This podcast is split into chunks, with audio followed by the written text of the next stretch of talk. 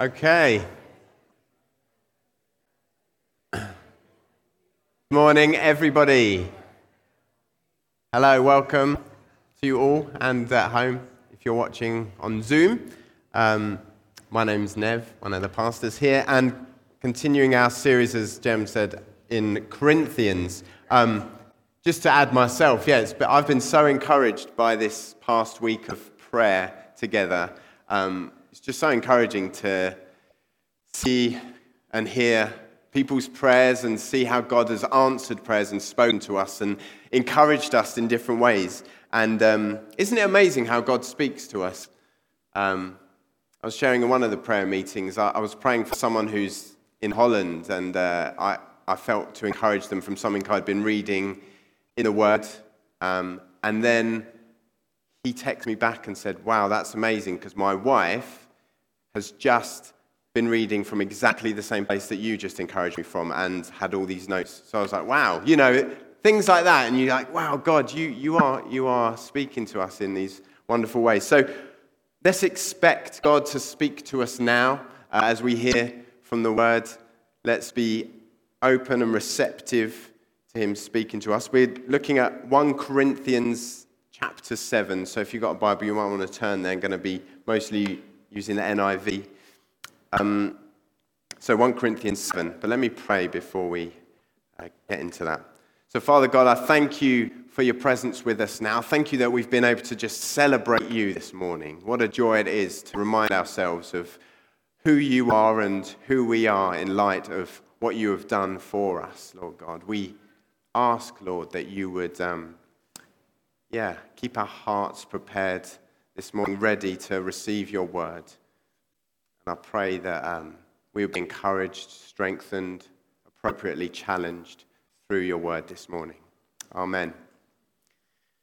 So, continuing uh, chapter 7, we looked at the first part of it last week. So, we're reading from 1 Corinthians 7 from verse 25 through to the end of the chapter. And it says this Paul speaking to the church in Corinth. He said, Now, about the virgins, or you could say young women who are not yet married, um, I have no command from the Lord, but I give judgment as one who by the Lord's mercy is trustworthy. So, what Paul is saying there is that, um, you know, though Christ had not delivered any kind of universal law about what he's about to speak about, he is um, giving direction as an inspired apostle who God is using.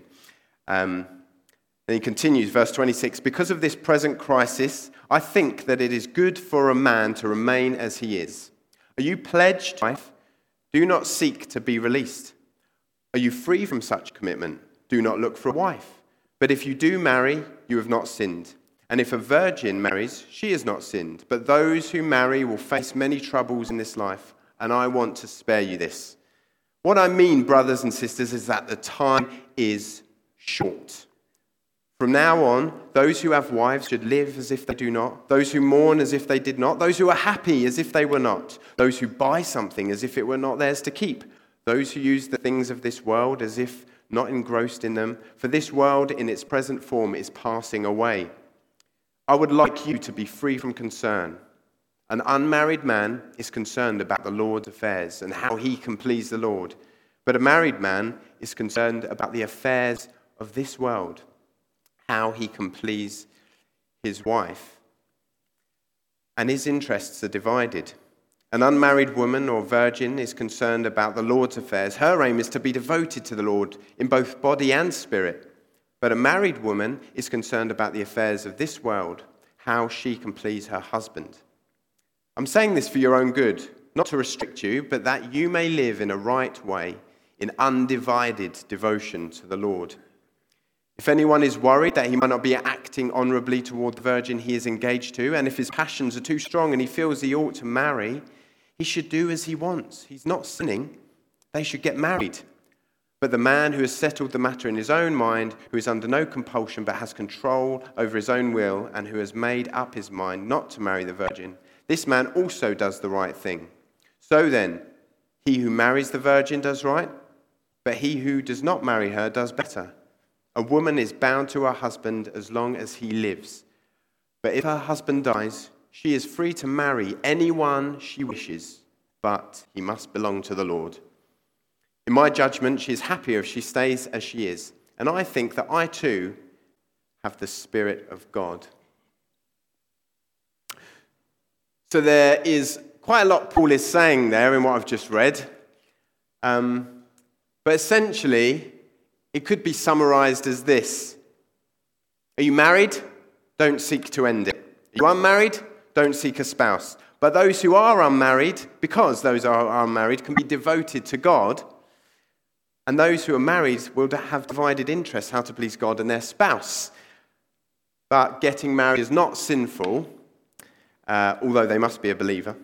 Uh, and those who will marry will have worldly troubles, and that comes from within their marriage, is referring to there. So it's important to remember that this world will pass away and our time in it is short.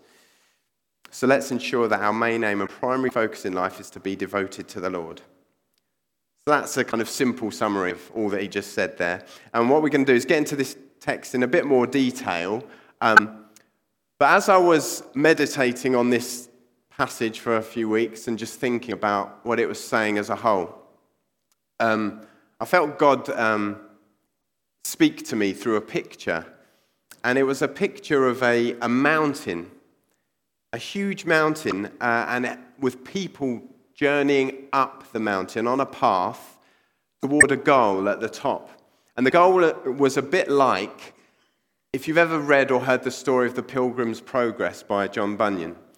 Uh, there's this end goal where the, the Christian, the main character, is traveling toward the celestial city and that's the goal. And it's a bit like that. So there's all these people in this picture traveling up a mountain towards a goal.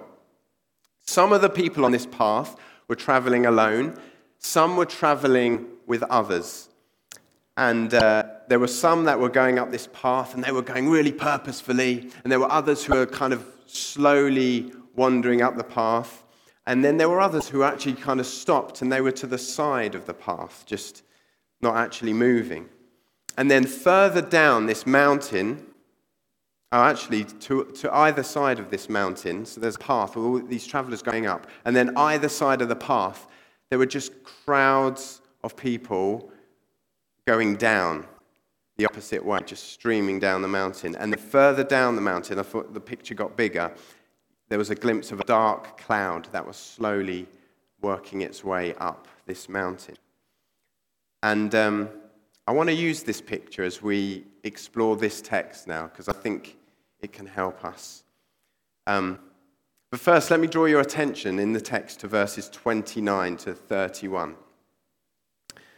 So, whilst the main content of this section of Paul's letter today is about being married or unmarried, verses 29 to 31, it feels like Paul is he's stepping back for a moment and he's asking some bigger questions.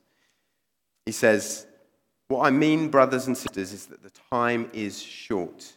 You say that the time is short? The time is short. From now on, those who have wives should live as if they do not, those who mourn as if they did not, those who are happy as if they were not, those who buy something as if it were not theirs to keep, those who use the things this world as if not engrossed in them. For the world, this world in its present form, is passing away. So, what Paul is saying is, as we just said together, is that the time is short. Or in the New American Standard Bible, they put it, the time has been shortened. I wonder if you can remember, cast your mind back, some of you longer than others too, when you were at school um, and uh, taking an exam. You remember taking exams? Uh, maybe that was a long time or more recently, but I remember being in exams, and there were some I was in that were quite long, like two to three hours, like the history exams or whatever. And you'd get in there, you'd sit down with your paper, right, go. You'd open up, and um, I think I was more the kind that would just tend to like look and go, okay, I've got time. Let's just take my time, not read, and try and understand what's going on. Um, I think I also had the tendency to like wonder a bit and just look around the room. What's everyone else doing? Are they, are they working or are they, are they writing? Oh, they're writing, they're not oh no, get back to it, you know, or looking at the clock. And um, sit there and you're going through this exam, and then you look at the clock and you realize the time is getting shortened. It's, it's gradually disappearing till the end is going to come and you're going to have to stop. And as it gets nearer, the sense of urgency increases like, oh, I should start writing now, I should start putting something to paper um, because this exam time is going to finish. And um, Paul is speaking to this church in a time where Jesus has just recently come to the earth. The Son of God has come. He has died. He has risen again. And after years of God's people looking ahead to this day, the day of the Messiah coming, it has now come and it has passed. Jesus has been, he's died, he's risen again. And the final days are drawing ever nearer. The time has been shortened, you could say. And Paul wants the church here in this moment to be really aware of this and not forget. And it's like this cloud in the picture I just shared. The mountain in this picture, I believe, is a representation of the world we are in now. It's very real, it's very present, but it's not permanent. We're reminded that the time in it is shortened as we see this cloud slowly rising up, working its way up the mountain. And at some point, this entire mountain is going to be gone. It's going to cease to exist. It's not eternal, just like our existence or the existence of this earth, this world we're in now, is not eternal. One day it will end, and there will be a new heavens and a new earth, as it says, we read in Isaiah 65, Revelation 21. And in 2 Peter, verse chapter 3, verse 10 to 13 says this The day of the Lord will come like a thief. The heavens will disappear with a roar. The elements will be destroyed by fire, and the earth and everything done in it will be laid bare. Since everything will be destroyed in this way, what kind of people ought you to be? Take that in for a moment. Since, since everything will end in this way, what kind of people ought you to be now? And then he goes on to say, You ought to live holy and godly lives as you look forward to the day of God and speed its coming. That day will bring about the destruction of the heavens by fire, and the elements will melt in the heat. But in keeping with his promise, we are looking forward to a new heaven and a new earth where righteousness dwells. And we are the righteous if we're in Christ, and that's where we will dwell. So, with this in mind, let's just turn back to those verses in 29 to 31 and try and make sense of what Paul is saying here. Because if you look at them, um, and if Paul were here today, you might want to ask him some questions because it can seem a bit strange what he's saying. You might want to say, wait a minute, Paul, are you saying if I'm married, I should pretend I'm not and uh, ignore my spouse? Or should I pretend I'm okay and not upset about, be upset about difficulties in my life? Or am I not allowed to be happy? Or should I not own anything? And so on. But it seems as though what Paul is doing here in these verses is making a point about priorities and where the primary devotion and focus of the Corinthians should be placed. So, just quickly with some helpful points I up, out with help actually from Matthew Henry's Bible commentary, which is one I like to dip into now and then. It can be helpful at times. Um, we see here in verse 29, he says, those who have wives should live as if they do not. So, what he's saying is that they should, essentially, what he's saying is they should not set their hearts too much on the comforts or discomforts of the relationship with their spouse. So, if you're married here today, are you seeking more comfort or fulfillment in life from your marriage than you are from your heavenly Father? And then he also says in verse 30, those who mourn should live as if they did not. And so that's to say that we mustn't be too uh, dejected with any of our afflictions or indulge ourselves in the sorrow of this world, but keep up a holy joy in God in the midst of all our troubles. So that even sorrow in the heart may be joyful, and the, in the end of our grief may be gladness. Weeping may endure for a night, but joy will come in the morning. And in Matthew Henry's commentary, he, puts, he says this If we can but get to heaven at last, all tears shall be wiped from our eyes, and the prospect of it now should make us moderate in our sorrows. and refrain our tears. So, I guess the question for us, for you, are you allowing your worldly sorrows, whatever they may be for you right now or have been, are you allowing those to keep you in an unhealthy place of prolonged mourning, which allows no room for the comfort and the joy of the Lord? So that's not saying that we shouldn't mourn, of course we should. But are we, are we staying in that place without seeking comfort in the Lord? More of a trivial example here, but I remember a time when I uh, went to a theme park with my family on holiday, and um, it was down in Cornwall. It was one of these ones that had all sorts of things in it, and it had go karts. And I was so excited. Petrol go karts, really fast, driving around this track. And I really wanted to go on them. And to my disappointment, I, I didn't hit that height barrier. I was very, I mean, I'm not particularly tall now, but I was very short as a kid, and it took me a long time to grow, and I, I always had that disappointment. And what made it worse is my two older brothers were tall enough, so off they went to enjoy these go karts. And there I was left in my sadness and my sorrow. Just thinking, why me? Why can't I go and enjoy this? And it was sad, but eventually I was able to get some perspective when my parents said, Look, we will come back here on holiday and you will be tall enough. And so I was able to cling on to that hope, that future hope that one day I would be tall enough and I would be able to ride those go karts. And the good news is, I was. We did go back. I did have a go. So it all ended well. Hey. Um, but this is this is an example of, of us. You know, we can be, we have these sorrows, but we also have, as Christians, this wonderful, glorious future hope. But then Paul says here in verse 30, he says, Those who are happy should live as if they were not.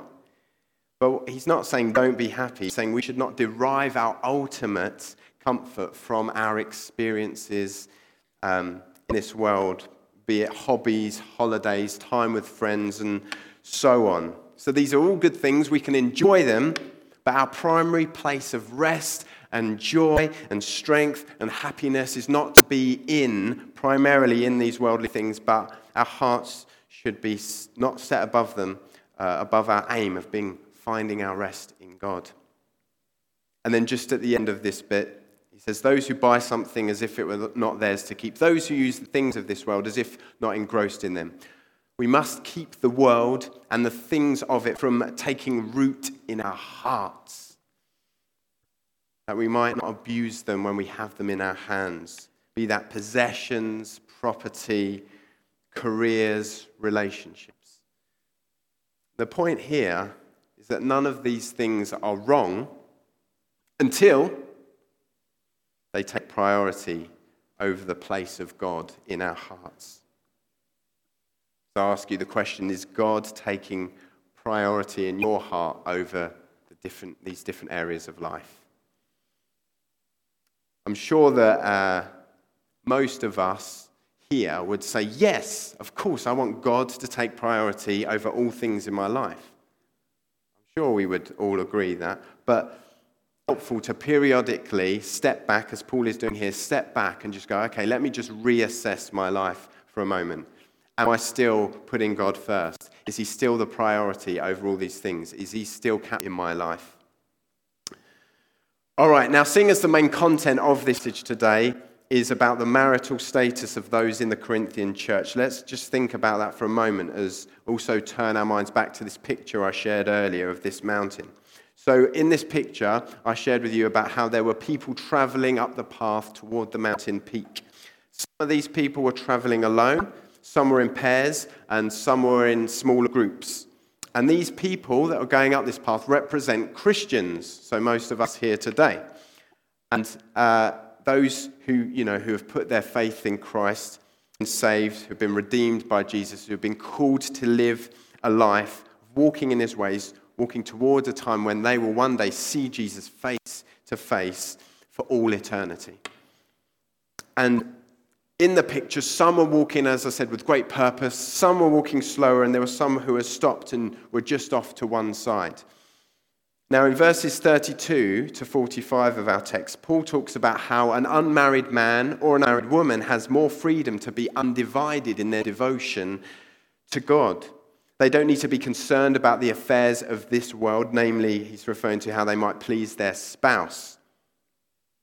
So, there, those people are like that person on that, in that picture who can move up that mountain with purpose and they're free to move at their own pace that they feel that God wants them to move at. And they have the freedom to catch up with someone in front of them or to even go back for a moment to other travelers and walk beside them for a time to encourage them, to help them move along. And that's something we can do. We can be those that are encouraging to others in their faith. This is the gift of singleness that Paul refers to earlier in chapter 7. So if you're a single here today, you currently have that gift. Matt touched on that a bit last week. And whether you may or you may not think of it as a gift, but if you are single, God has assigned that to you, and that is what He has given you. And yes, at some point that might change. You might receive the gift of marriage, but whilst you are single, be encouraged to walk in it with purpose and joy and thankfulness to God. Meanwhile, in the picture, there are those that are traveling in pairs or in groups. Those are representing the people who are bound to travel together uh, through marriage. And uh, they have a different journey to go on. Of course, it's encouraging and it's a gift to be bound together with someone and to travel this journey with them through marriage. But as Paul says in verse 28, it comes with its own troubles, its own issues. See, one person always has to be mindful of the other. And perhaps they cannot always move at the pace that they feel they are able to or they would like to. Their devotion to this journey they are on is, is divided, unlike the single traveler. But that's not to say that it's not a good thing, and they're still able to move and progress forward as they commit to doing this journey together.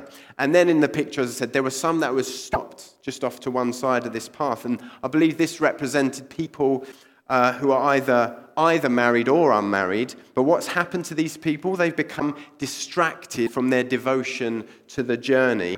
The worries and or the passions of life have distracted them and got them caught up so completely that they've immersed them or overwhelmed them. It's a bit like the picture Jesus shares of the, the crops growing amongst the thorns. We get concerned with the things of this life, and it can cause us to slow down or even stop and forget the journey that God has called us to be on. So I think as a whole, this, this picture I'm sharing is something just to help us to see the reality of what we are in uh, and what is before us.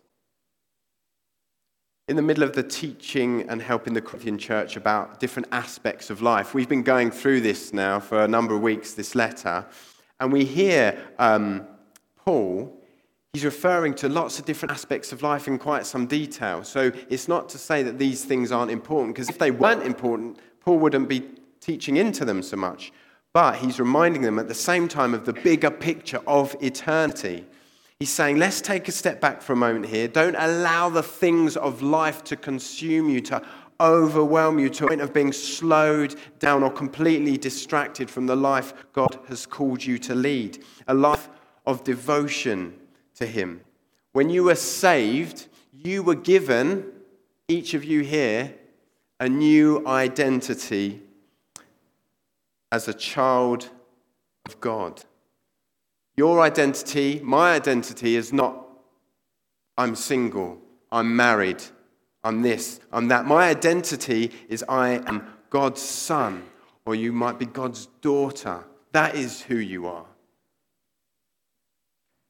You've got a wonderful, eternal inheritance ahead of you. The time is short, as Paul says here. This earth is temporary.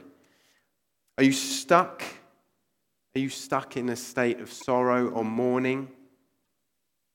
I believe God wants to say to you this morning lift up your head again and keep walking. Keep walking.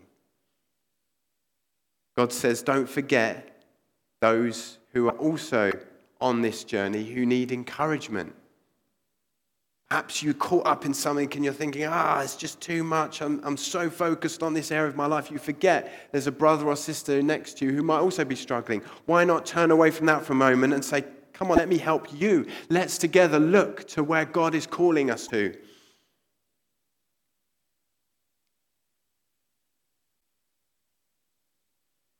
God says as well, don't forget to proclaim to those either side that mountain path in that picture who are just streaming down the mountain going the wrong direction.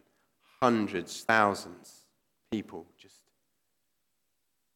going in completely wrong direction. We need to wake up. We need to remind ourselves again to renew our, our vision, fix our eyes on eternity.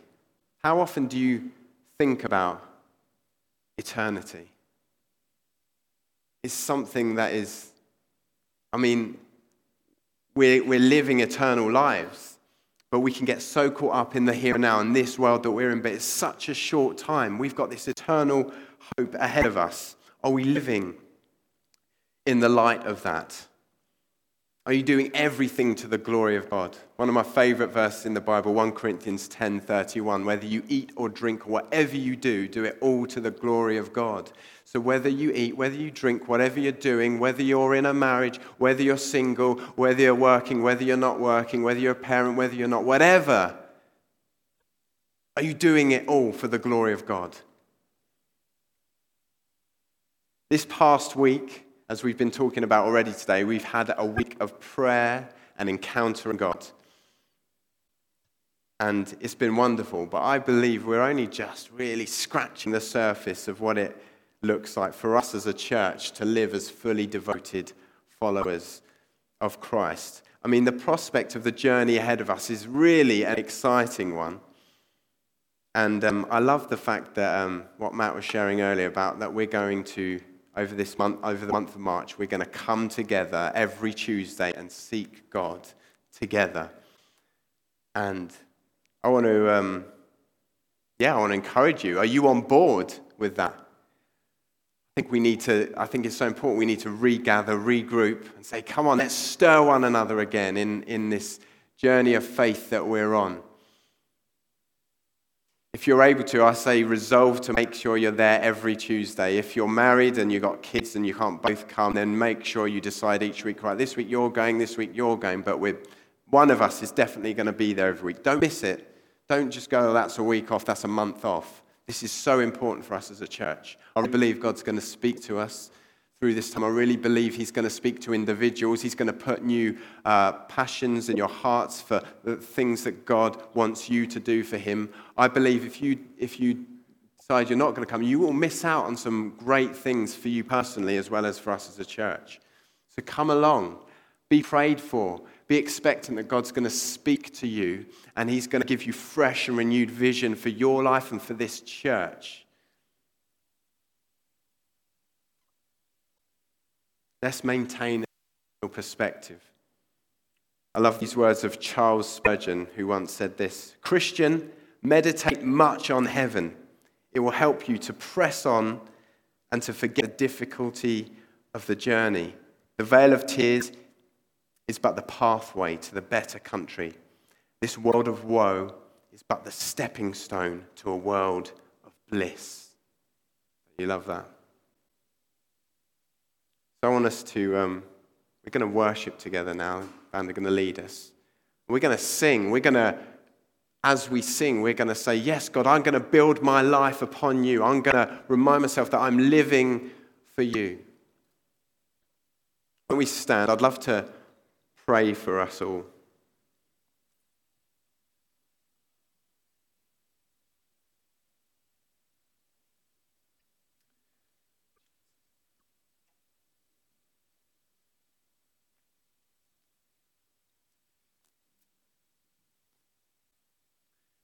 Maybe you just want to take a moment to close your eyes. If you feel comfortable and you want to, you might want to open your hands to God. That's just a sign, a physical way of us saying, God, I'm open to you being at work in my life right now again.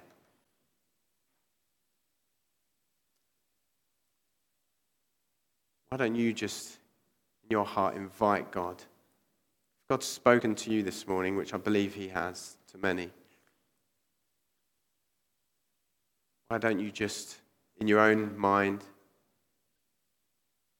say what you want to say to Him? Maybe say, God, I'm sorry I have been distracted. Help me to fix my eyes on you. Father God.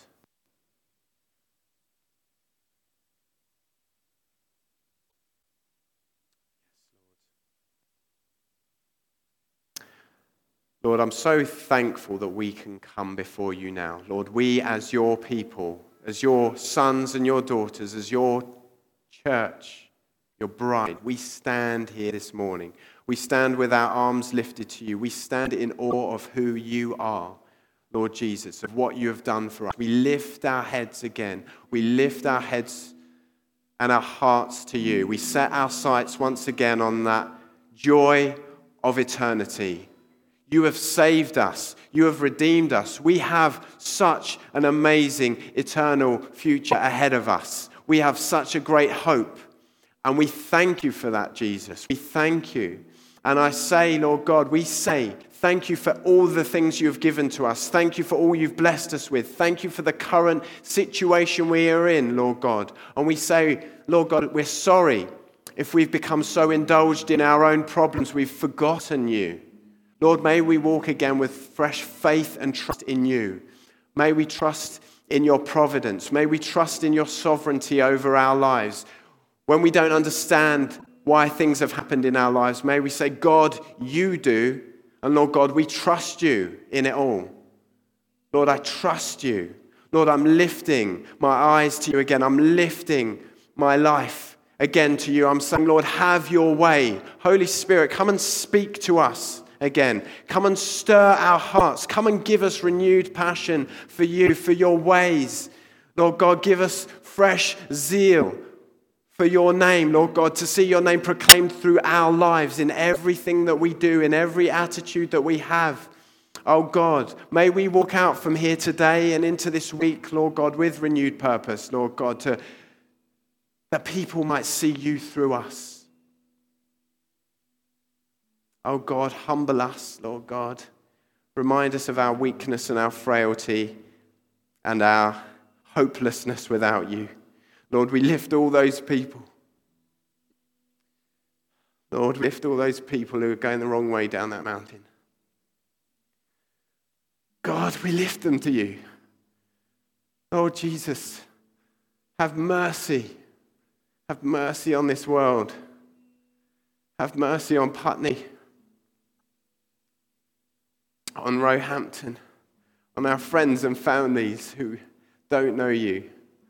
Lord, help us to help them. Oh, Lord. Lord God.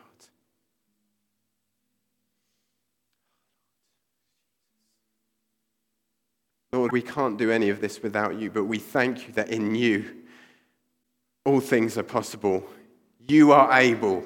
You are able, Lord, to save and redeem the lost. You are able to lift the hurting and those who are mourning out of their sorrows and into a joy, Lord God, into your ways, Lord, into a, an eternal hope and future, Lord, as your sons and daughters. So, Lord God, have your way, Lord. We love you. And Lord God, speak to us now, refresh us. And Lord, encourage us as we now lift our voices to you in worship, Lord. We declare once again that you are God, you are faithful, you are sovereign, and we lift our lives again to you. In Jesus' name, amen.